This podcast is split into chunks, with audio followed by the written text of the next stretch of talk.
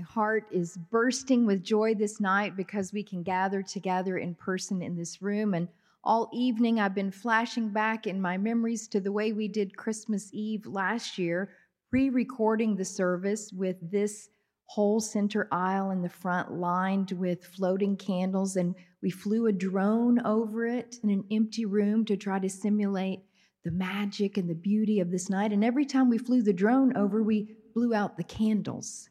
It, it, was a tricky night, but it and it was wonderful. But it is nothing compared to seeing your faces in the candlelight tonight. It is good to be together, and I'm so grateful to everyone uh, from our elders and deacons to our musicians and our whole entire staff team for all their creativity and labor for making tonight's service possible. You know tonight's gospel story by heart shepherds tending their flocks, angels singing good news, magi traveling from afar with gifts fit for a king and not for a baby, a couple not yet ready for parenting and yet expecting, a wrinkled baby placed in a feed trough, its head on a bed of hay. You don't even need to hear it read. But what was that story actually pointing towards? Luke tells us that on that night, the glory of the Lord shone all around them. But does that glory still shine?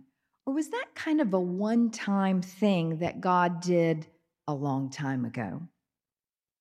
If the glory of God still shines, where do we look to find it? Over the past year or so here at the church, we've been talking about what it means to live a life that is worth living. What makes for a rich and meaningful life? And really, another way of asking that question is where does the glory shine? Is it in our work, in the place where we earn our livelihood? Or is it in our personal lives, the place where love and friendship unfolds with family and neighbors and classmates? Is it in community, the places where we engage within the broader society through political advocacy or serving as a volunteer at the church or reaching out into the broader community to make a difference through some kind of service in the world? Or maybe for some, it is in learning and wisdom where we grow and discover new insight. Or perhaps it is in devoting ourselves to something larger than ourselves, to being in touch with some divine presence.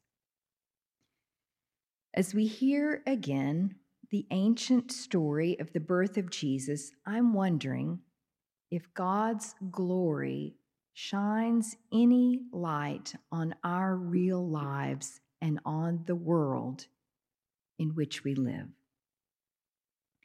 In his book entitled Christmas, Donald Hines reminds us how elusive this glory can seem for we moderns. In 1865, just after the Civil War was concluded, Black people in our nation believed that land reform was just around the corner. These former slaves who had lived for generations as tenders of the crops and tillers of the soil owned by their masters believed now that genuine land reform would soon occur so that they could finally earn their own profits and build economic progress for their own families. And as Christmas approached that year, Black people felt like they were on the verge of dramatic social change, new life, the dramatic social change that they had seen when they read the Bible and heard about the year of Jubilee when God made things economically right. But then, just before Christmas, an American general was dispatched from Washington, D.C. with the news nothing is going to happen at Christmas. Do we believe that anything is going to happen at Christmas? Surely we too have gotten our hopes up before only to have them dashed. Surely we too have thought that hearts would soften and the evil and the injustice of our world would course correct. After the World Summit on Climate Change, we thought that collectively we could protect our Earth from further damage. After a classmate perished of suicide, we thought that we could reverse the trends of teen depression in our school. After the vaccine was released, we thought that we could rid the globe of this pandemic.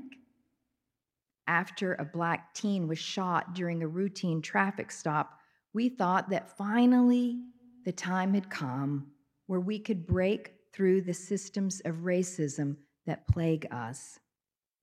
After Aunt Susie went to rehab, we imagined a Christmas where addiction was not an uninvited intruder to wreck our annual holiday gathering. A few years ago, a friend of mine told me in hush whisper that she had been at her boyfriend's house when a small package arrived early in December. She saw the name on the box. She recognized the size of the box and she whispered to me that she just knew in that box was a diamond engagement ring. After Christmas, she told me it was only pearls, no ring, no proposal, nothing happened. Do we believe that anything is going to happen at Christmas? Or is the glory of God something that shone only a long time ago, and tonight we simply tell the old story? When I read again the story that Luke tells about Christmas, I noticed something that had not caught my eye before. I noticed that the glory of the Lord shone not in the manger, but out in the field with the shepherds. Truly, the artists get it wrong on our Christmas cards. The angels don't appear over the stable where the baby Jesus is not crying. Instead, the glory of the Lord appears where those shepherds are out working the night shift. And then it is the shepherds who go with haste to tell Mary and Joseph that this baby of theirs is no ordinary baby. The Bible tells us nothing about angels hovering over the manger, only that the shepherds hear a heavenly chorus while they're out working. The glory of the Lord, it did not shine over the palace of the emperor, the one named Augustus, who was staging an enrollment of all the world. No, the glory of the Lord shone in the fields where some peasants were working at minimum wage jobs. The glory of the Lord descended to a place where you could smell the manure and smell the sweat on the cloaks of the guys who hadn't bathed for weeks. Luke seems to think that you and I might miss the glory of the Lord because we are looking in the wrong places. A couple of weeks ago, Dave and I were seated at a Christmas dinner with some friends here at the church. And another couple that recently joined the church, Craig and Anita Talley, were at our table and they were telling us about the Christmas traditions that they had shared at their church in Joplin. They said every year on Christmas Day, they served maybe up to 700 meals for folks in the Joplin area who didn't have any place to go for Christmas. Some of them were homeless and they came to church and sat around tables and dined with other people who had nowhere to go. And some of the folks they served were elderly or poor or lonely, but they had their own homes, and so they would deliver these meals. And Craig remembers that one year he carried the, the turkey and the ham and the dressing, and he was going all around to different homes. And he showed up at the home of this one man who invited him in where he would set down the dinner and he found this older man dressed in a white collar and, and a black tie and a jacket, all dressed up. And the man had set out a cardboard dinner table and set two placemats with silverware and napkins and glasses. And Craig looked at the meal and, and he had only brought one meal. And then he looked back at the man as if to say, You only ordered one meal. And the man said, Oh, it's okay. It's okay. My wife passed away, but this was always our tradition. We went to church, and then we came home, and we shared a meal, and I'm keeping the tradition. Craig was stunned, and Craig was deeply moved, for in the face of this poor and humble man, he could see the glory of the Lord was shining. Maybe one reason we don't think it will happen at Christmas is because we look in the wrong places. We forget to look in the lowly places, the ordinary places, the vulnerable places. You see, Luke tells us that God was subtle, God was tender, God was born quietly in a barn, and the one born in the barn will die years later as a common criminal. God's glory left heaven and it took up residence on earth. Nothing happened. Nothing really happened. But a radical revolution was born. A generation after the birth of Jesus, the glory of the Lord shone around a man named Paul as he was on his way on the road to Damascus, and his life was seized by the light of Christ. And Paul shared the good news of God's love far beyond the confines of his own culture and language and borders. The glory of the Lord, it shone. In the Middle Ages, when a disgruntled priest named Martin Luther challenged the corruption of the church and shaped a new movement that empowered ordinary people to claim their own sense of God's spiritual presence. The glory of the Lord shone in Charles Dickens when he wrote a play that challenged the ruling class in England to care for its poor. The glory of the Lord shone in Germany and France and Italy throughout World War II when ordinary neighbors reached out and risked their lives to save the lives of Jewish neighbors.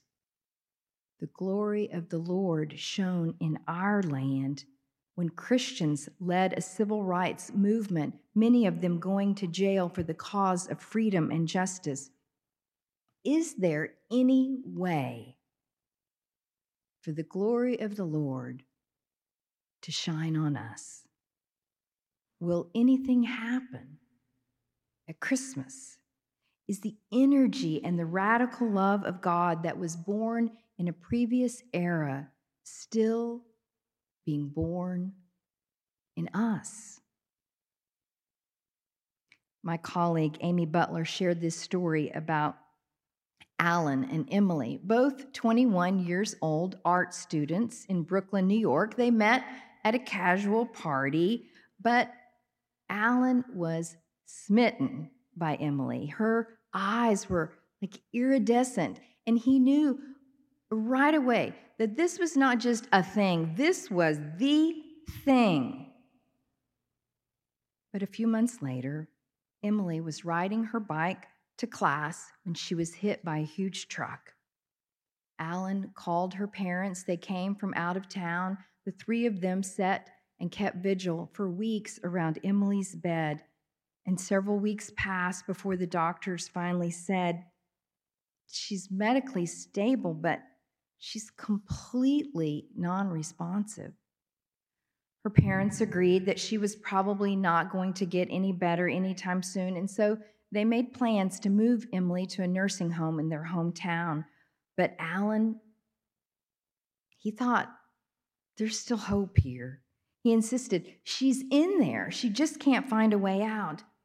And now Alan knew that Emily had some hearing deficit because even before the accident, she wore some hearing aids. And, and he also knew that the doctors had decided that Emily had probably lost her vision in the accident. And so, in a desperate attempt, he pulled out her arm and he traced the letters on there I love you. And she immediately awoke and responded. And then Alan went and got her hearing aids and he put them in her ear and he turned them on. And all of a sudden, she could hear Alan's voice. And she said it was the joy of hearing his voice that brought her back. At Christmas, God persists in loving us. God refuses to give up on us. God knows that inside every single one of us is a person who can't get out. We all have a hearing deficit. God keeps tracing the lines of love on us. God's glory keeps shining on us. Will anything happen to us at Christmas?